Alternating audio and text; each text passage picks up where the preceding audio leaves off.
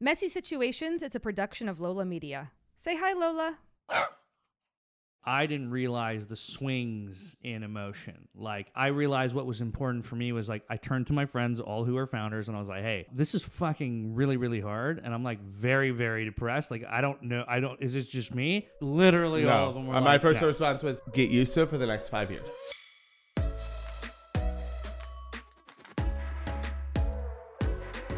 Hello, I'm Kane Sarhan, And I'm Michelle Promaulayko. and this is Messy Situations, the podcast where we break down and break through all of life's messes, starting with ourselves. Your shoulders are on fire today.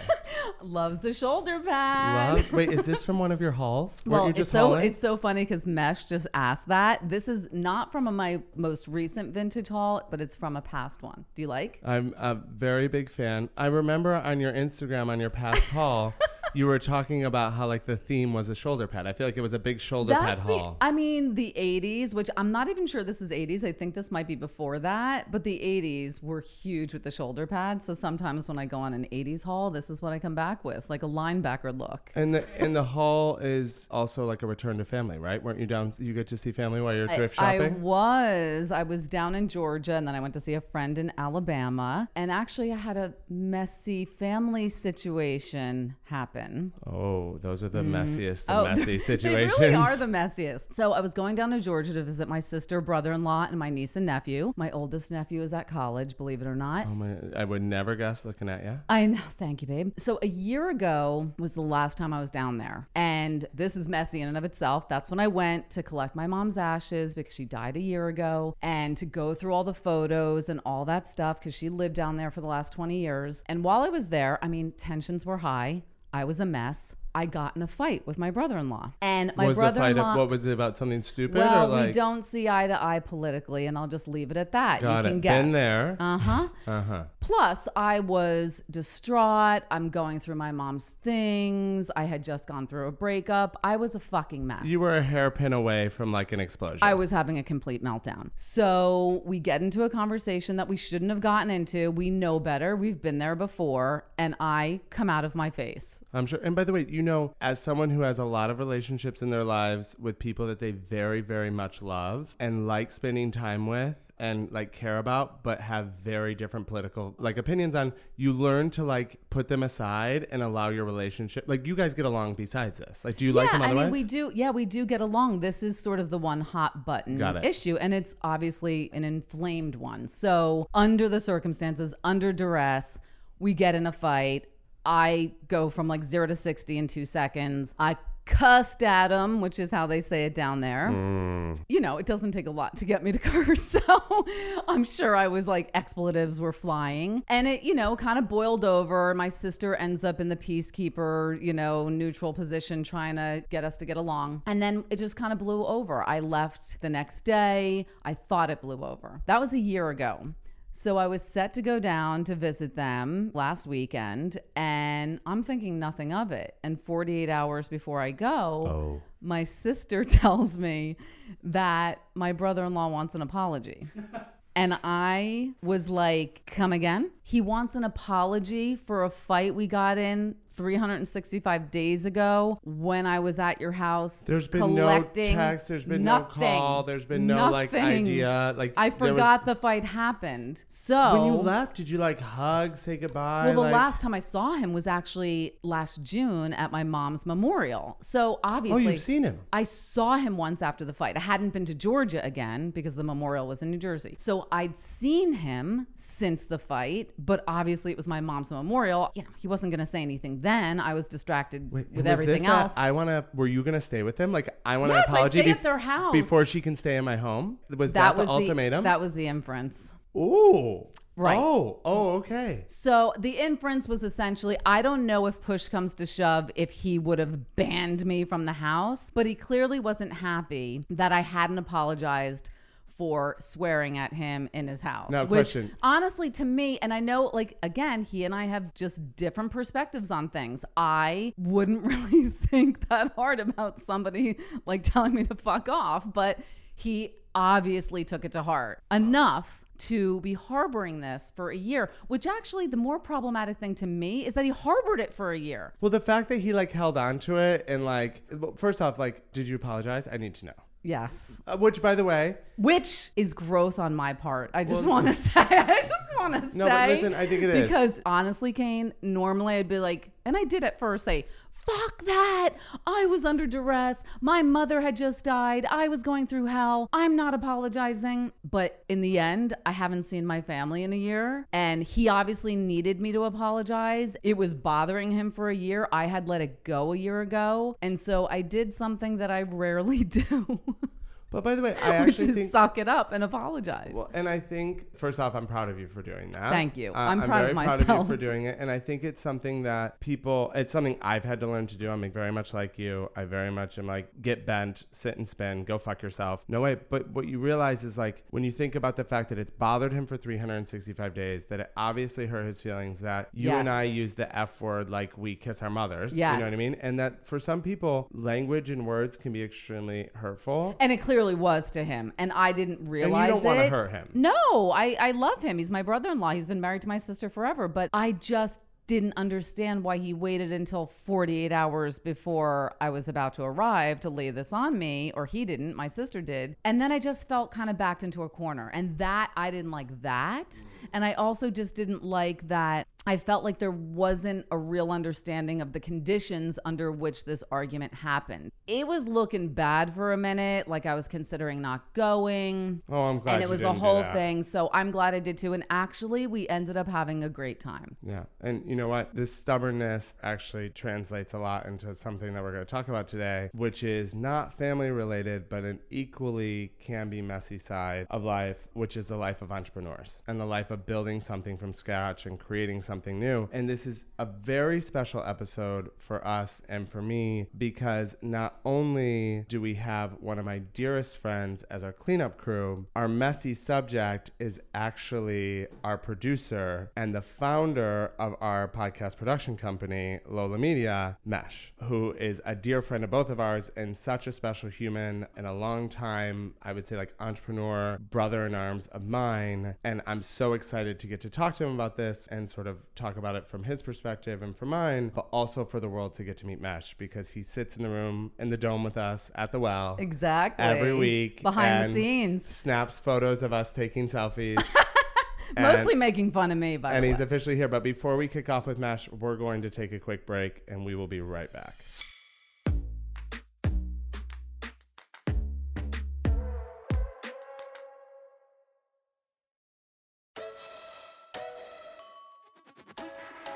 Welcome back. We have maybe the most VIP guest we've ever had, mostly because Absolutely when the it most comes to VIP podcast guest. world, he's he's a bit of our boss.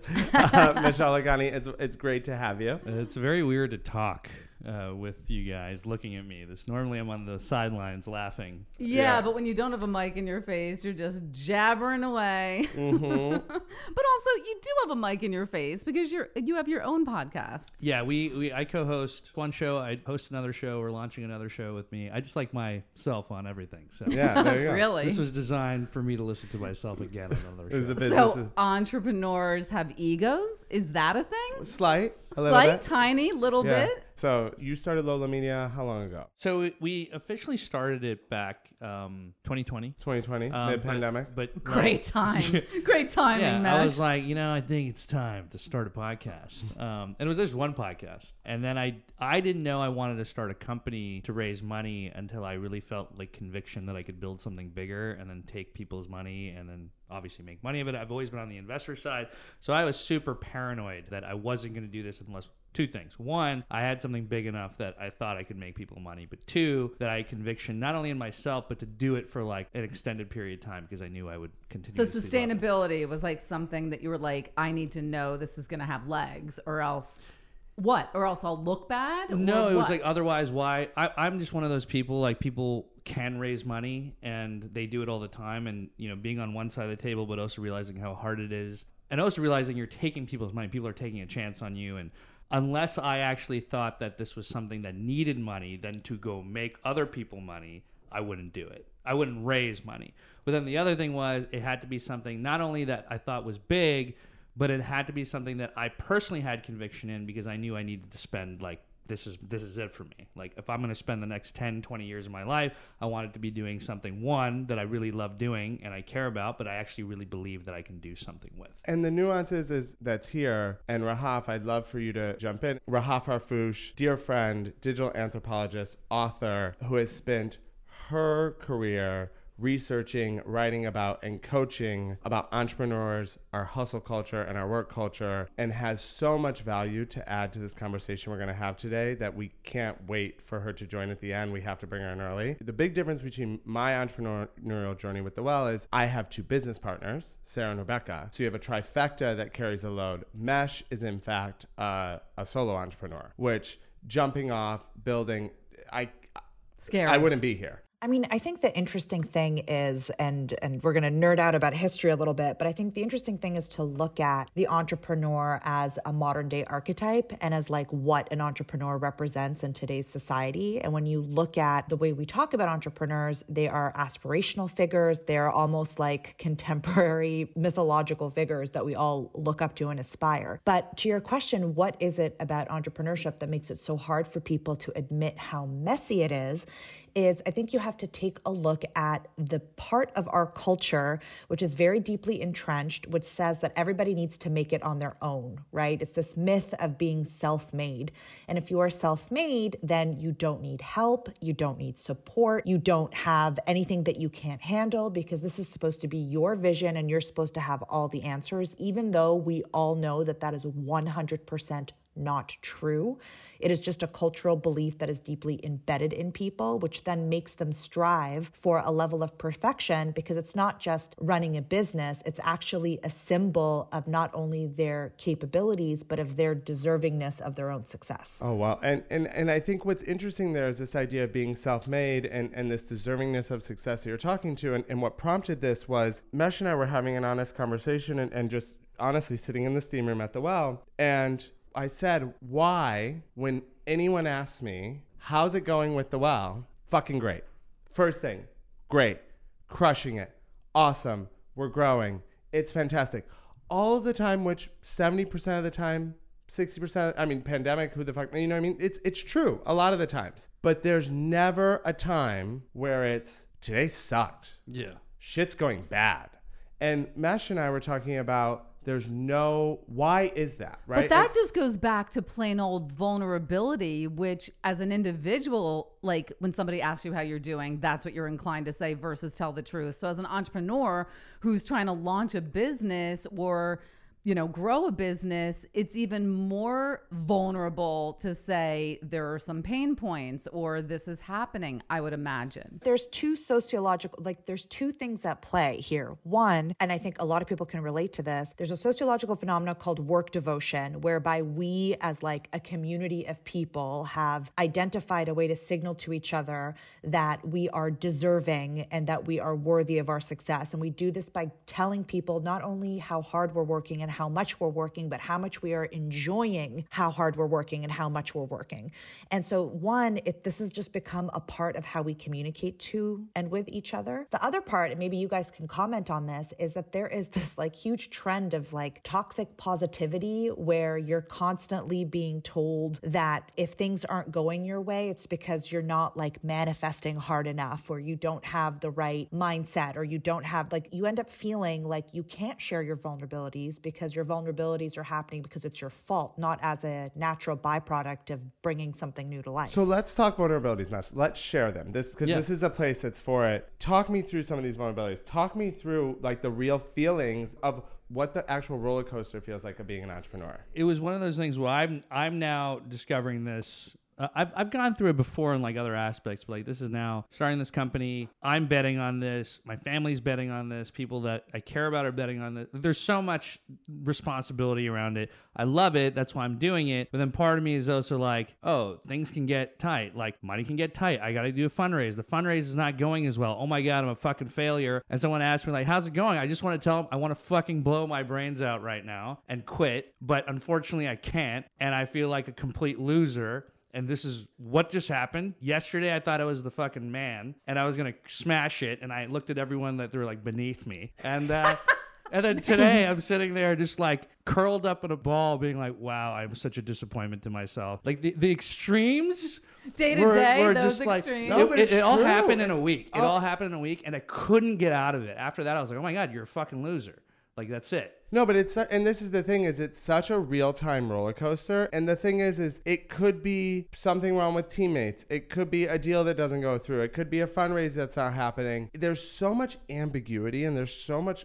No matter how well you plan, no matter how well you budget, no matter what you think is going to happen, there's so many unknowns when you're building something new. For me, I didn't realize the swings in emotion. Like, I realized what was important for me was like, I turned to my friends, all who are founders, and I was like, hey, this is fucking really, really hard. And I'm like, very, very depressed. Like, I don't know. I don't, is this just me? Literally all of them were Uh, like, my first no. response was get used to it for the next five years. That's I'm exactly sure what there's three like other friends told me. probably many universals. Admitting it's not going well feels like you're inching towards I- I admitting failure, Yeah. right? And some businesses do fail. And so there has to be a certain degree of obviously acceptance of the failure rate, Yeah. both personally and as the community of entrepreneurs. But the one thing I will say also is that every entrepreneur that I've ever met, and I've met a lot of them, has pivoted the business. It's almost never what they conceive, or at least it doesn't, it's not identical to what they conceive by the time they're kind of off and running. For sure. I mean, I think in the last, so there was a 10 day period. I was like feeling pretty good about stuff. Then I was like, okay, I have to go out for a fundraise. Running low on cash because I underestimated time, and you don't want to do that. Which, by the way, everyone does. Right. This is what I was also. Everyone does. Totally. Just I was like, hey, you know what? This will be, you know, fine. Uh, I'll be fine.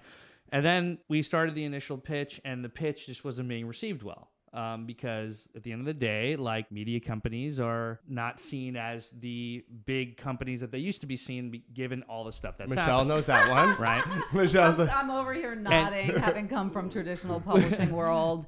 But this is not traditional Right. publishing world. Well, this is progressive. and, and what's still- funny was it was never meant to be traditional media. Like the podcasts are all part of something that's bigger. I wasn't ready to pitch the bigger part yet, and it became basically like, listen, you better pitch the bigger part and figure it out because no one's going for this right now.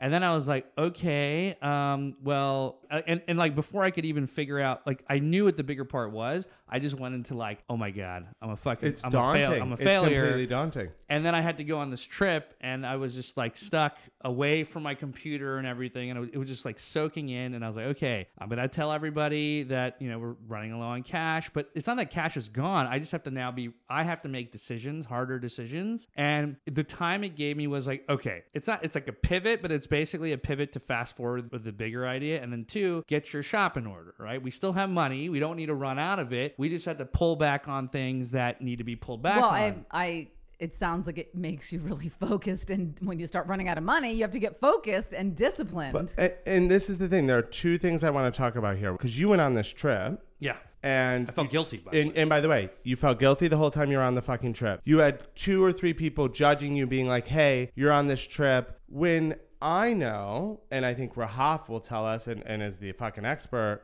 that that trip might have been the most important and beneficial thing you could have done.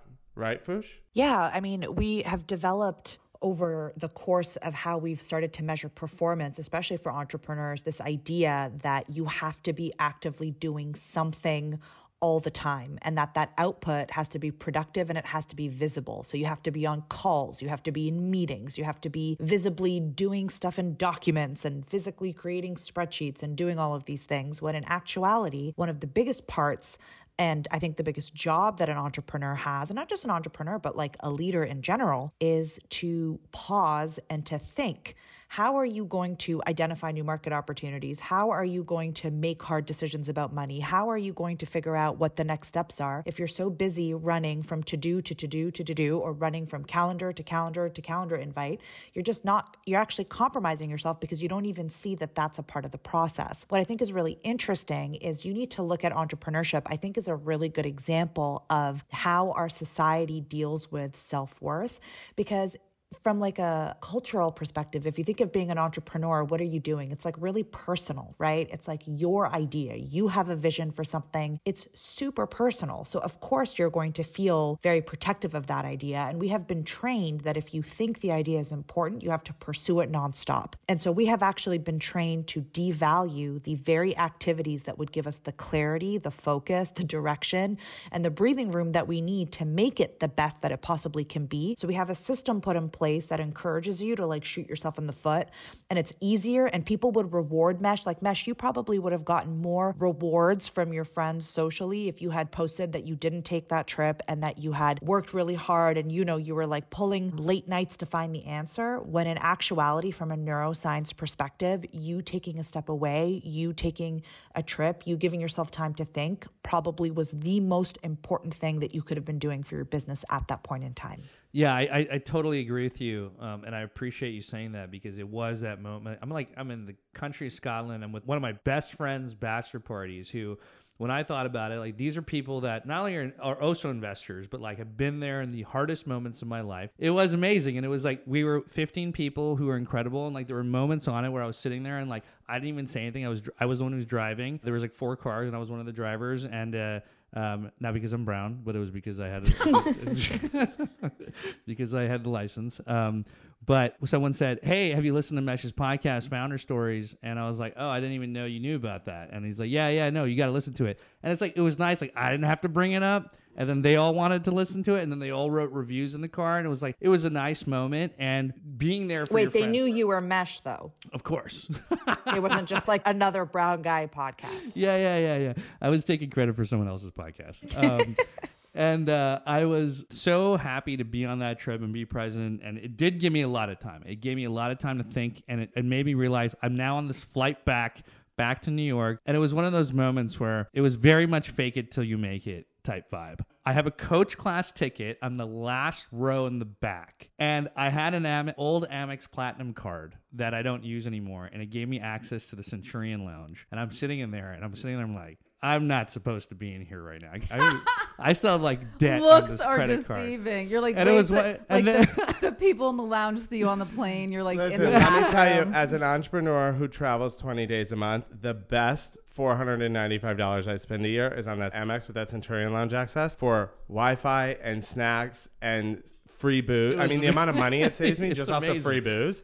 Oh my God. Um, so, But it was that feeling of like I go in and I'm like, oh man, there was a time where I had something like this, and now I'm like, I'm trying to take this business to the next level. I can't. It's hard for me to say it on here because you guys are a podcast on at you know part of this media company. Mesh, it's, I'm saying the same thing to We you. have You're an confidence investor. in you. You're an investor to, in the fucking well. I know, You know, I what I mean? I mean, like, but that's our level of relationship. You But- know what I mean? and then and then to go from like that lounge and I'm like, and then you keep walking, you keep walking, you keep walking, you keep walking. Last fucking row, you sit down and you're like, all right. And then I'm basically got seven hours to think about what's my move. Monday's coming. I need to have a move for Monday.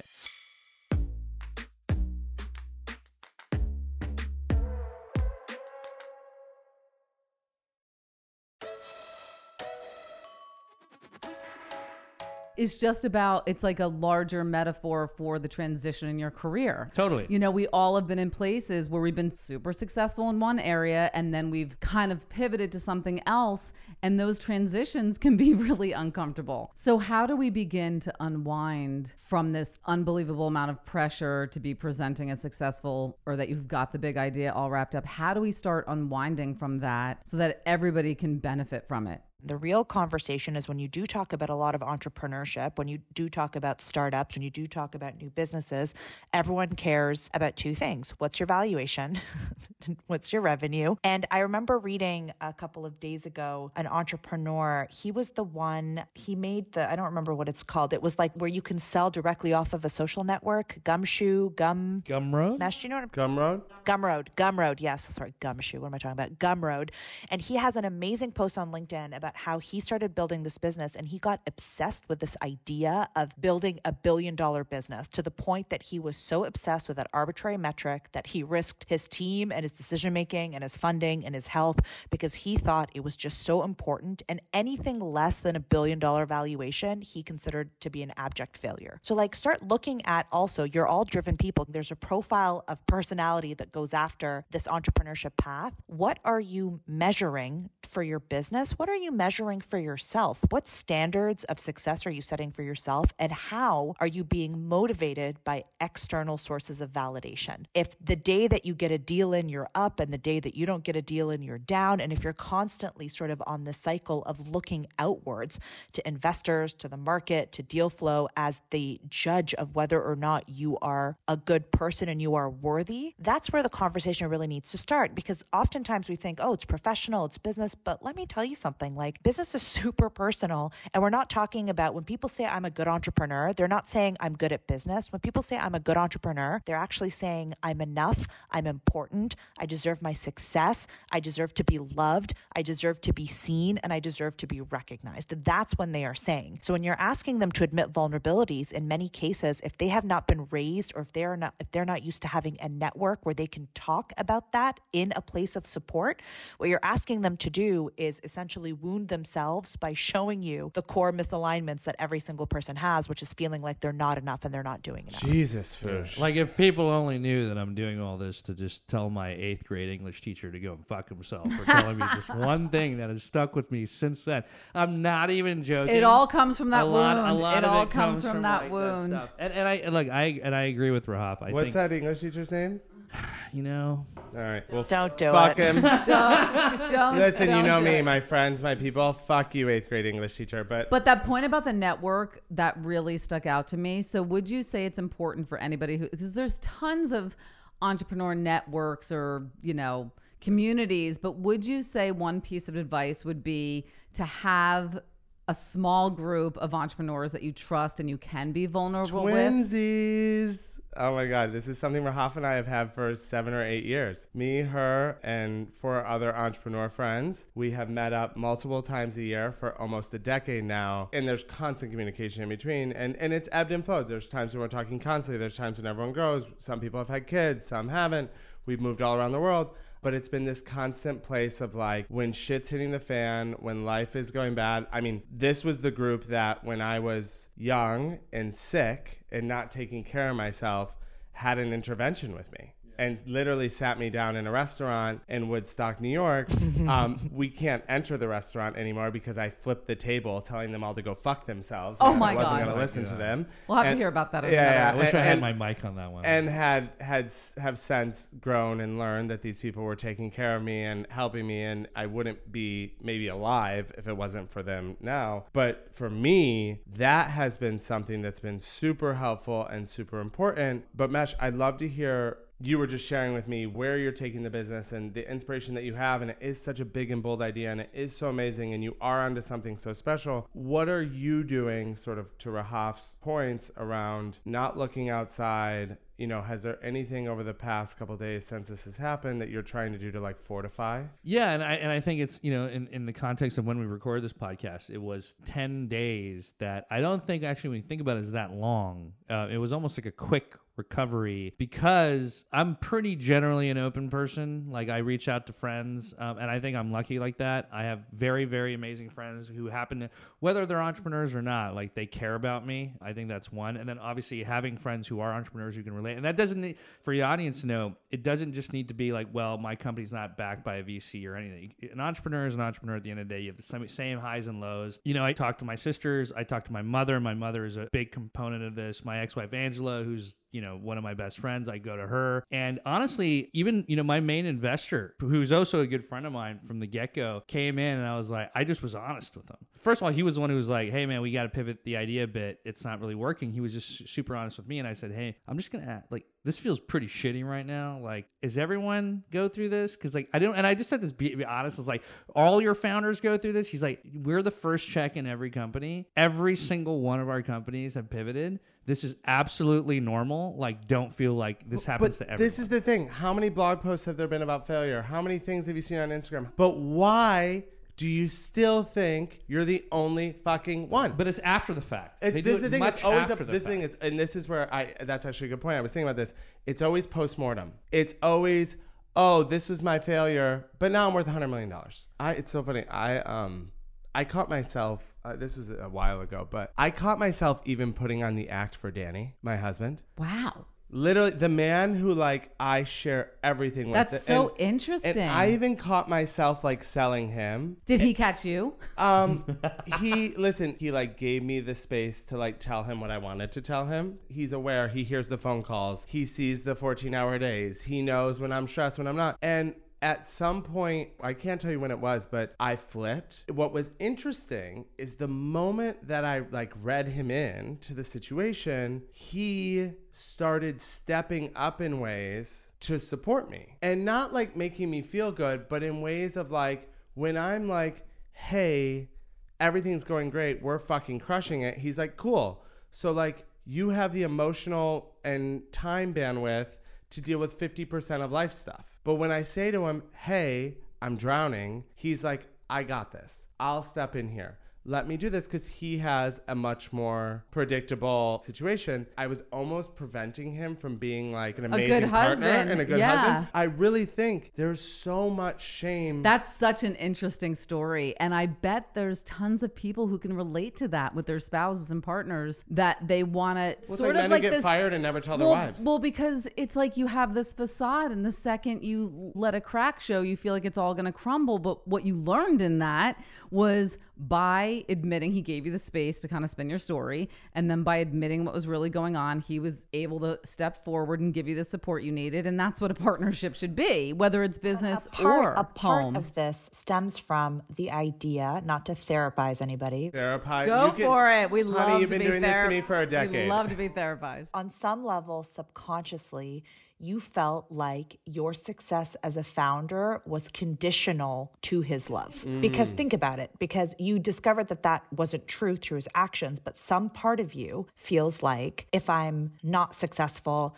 if the business doesn't do well, if I don't do this, if I don't do that, then we're not going to be lovable. Unraveling the stories we tell each other about and we tell ourselves about work and about self worth has been such a fascinating part of my job. But I'll, I'll ask you the questions that I always ask my clients when I work with them, which is, okay, Kane, like you and I, you're one of my best friends, right? And you know I write books, right? If tomorrow the book that I wrote, that I spent all this time on, completely tanks, would you love me any less as a friend? No. And we know this, obviously. No, we know this. Just like if Danny came home and if Danny said, Hey, I tried to do this big thing and I failed, you're not going to love him any less. No. Yet something inside of us, and I know what it is it's childhood wounds and conditioning. It's all these things that are hidden. It's like if you are a phone, if you are a device, and if your adulting are like apps, you have an OS that's like running in the background. And so many people don't open the code and look at the OS. And that OS is programmed with things from when you're very little that says certain things like if I don't perform, I'm not worthy of love. If I'm not successful, I'm not worthy of love. If I don't have these outwardly measures of validation, then that lo- the love that I'm dependent on is conditional upon me meeting them. That I'm not worthy of love. I think it's one of those things that one of the things you could also do is we always celebrate the mini successes, but it's also like acknowledging that like failure doesn't have to be zero. Like I think it's one of those things when you openly admit something's going wrong, you're like failure is associated with zero. I'm going to zero and it's over. Everyone thinks I'm a failure. Because failure is like I'm a failure. End of story. Mm. That's it. Andrew Huberman at the Huberman Labs, he actually says that his scientific data is that you should be failing 15 to 20% of the time, around 15%. The idea is that if you're not failing enough, then you're not pushing yourself, you're not growing. And if you're failing at like more than 15% on the regular, then you are overstretching and you're not That, actually that mapping totally your makes sense, though, doesn't it? Yeah. It's like you have to push yourself outside the comfort I zone think and, ex- and experiment a little bit and experience And you pull back, you pull back. You know, and granted, like to conclude on that ten days, it was just we fast forwarded it and we sat down. I sat down with you know some very good friends of mine who are also investors. It made me